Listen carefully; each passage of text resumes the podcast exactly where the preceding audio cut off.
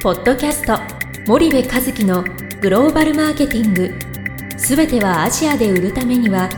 過去1000社以上の海外展開の支援を行ってきた森部和樹がグローバルマーケティングを分かりやすく解説します。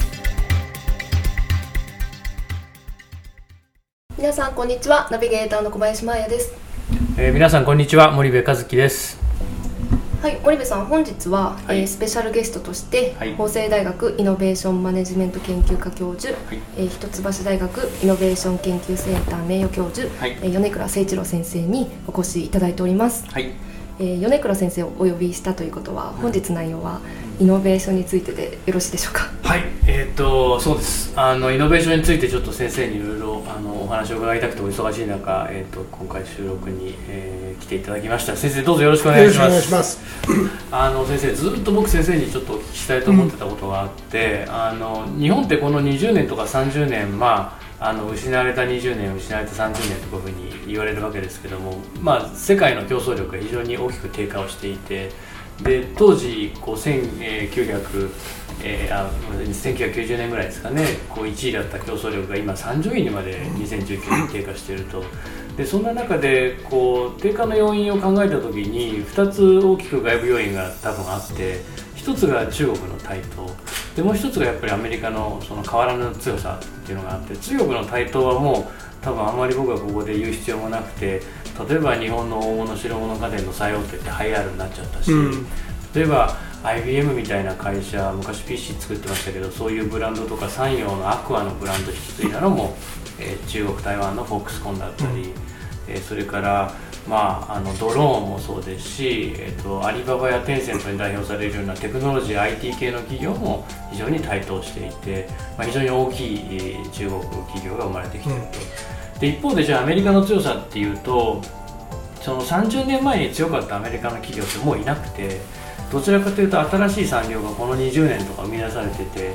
で25年前に Google がなかったし Facebook もなかったし、えーいろんな会社がまあ出てきてて、えー Airbnb もそうだし Uber もそうだしいろんなイノベーションが起きてるとでそうするとなんかこう中国もアメリカもこの20年間30年間すごくイノベーションを生み出してきて新しく脱皮してきたんじゃないかなと。で一方で日本はひたすらものづくりを追い続けてって今ある技術を少しでもよく少しでも高くみたいなことに執着しすぎちゃってる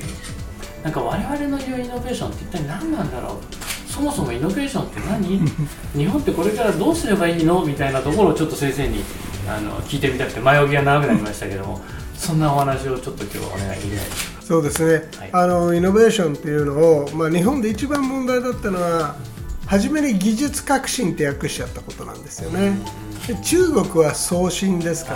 ら、新しいものを作る。はいはいで、まあ、シュンペーターを初めに言い出し、あごめんなさいイノベーションを初めに言い出したシュンペーターっていう人も、はい。あの非常に単純に一言で言ってるのはイノベーションとは新しい何かを作り出すこと、あるいはすでにあるものを新しいやり方で作り出すこと、この2つなんですよね。だからまあ、えーまあ、英語で言えばニュープロダクツを作るか、ニューサービスっていうかニュープロセスを作るか、このどっちかなんだと。どはい。で面白いのはじゃあそれが目的かっていうとそうじゃなくて、はい。社会に新しい経済的な価値を生み出す、要するにそれでチャリンとお金がレジスターがならなければ、はい。それはインベンションだったり、はい。はい。まあ、単なる改善だったりするあまあ、みんながそれに対して喜んでお金を払う。はいあるいは価値を認めて、はい。それで社会が前進していくっていうのが、まあ、イノベーションの基本的な考えですよね、それをいろいろぐ、まあ、いろんなことを言う人はいるんですけど、僕はそうだと思っていて、で日本なぜダメかっていうとですね今言われたように僕は中国の台頭とアメリカのこうか変わってきたってこれ同じなんですよ言ってることは、彼らは両方ともそうなんですけど新しいものを作ったり新しいやり方をするときにデジタル。アメリカも基本的にはデジタルなんですよ。だから今日本企業がデジタルトランスフォーメーションをしなきゃいけないな。例えば セブンイレブン今度あのアリババがそのデジタルラッピングって彼らはねラッピングって言うんですけどそこら辺の街のえーパパママストア。はい。それをアリババが行って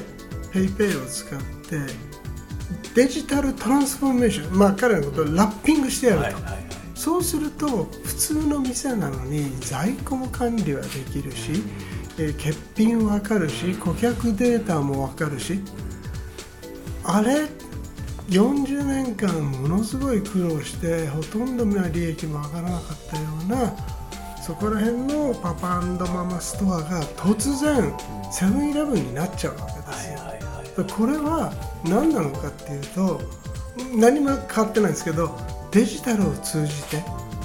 全く違うトランスフォーメーション業態に変わったと。でその中で、まあ、一番怖いのが、今プラットフォーマーと呼ばれる人たちが出てきてこれ何なのかっていうと僕は3つの大きな要因があると思って1つはビッグデータを扱ってる。いつでもどんなものがもう1秒ごとのデータが使われていると。はい。2つ目はそれを AI はい。中心とした IT でもう瞬時に解析してでこの3つ目はそこにお金の流れがあるはい。はい。とで例えばまあアリババが有名ですけど彼らは PayPay を通じてもあるいは EC を通じてものすごいデータ集めてますよね。えでそのプロセスでその人たちのプロファイルがどんどん蓄積されてると。それを AI で作れば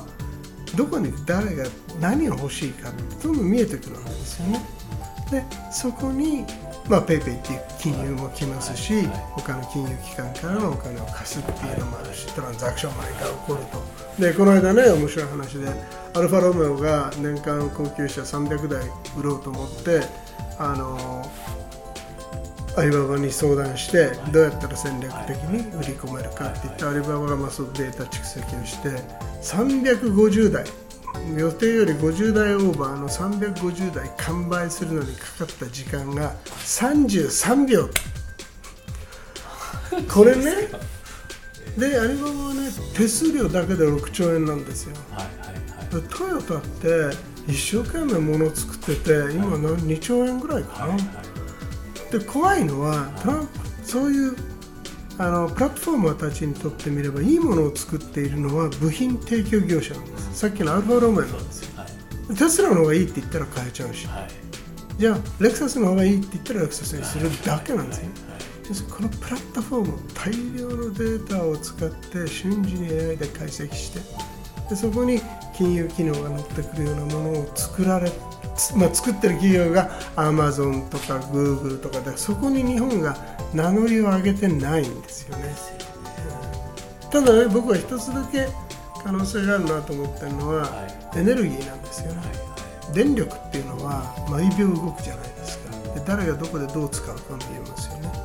でこれを AI で解析して、まあ、僕は自然あの renewable energy がいいと思うんですけどでそこに課金がされるっていうとこれで本当に小さくてコンパクトであのスーパーまあスーパーシティでもいいですしスマートシティでもいいんですけどそのプロジェクトを作れば世界に出ていける余地があるんですよね。だから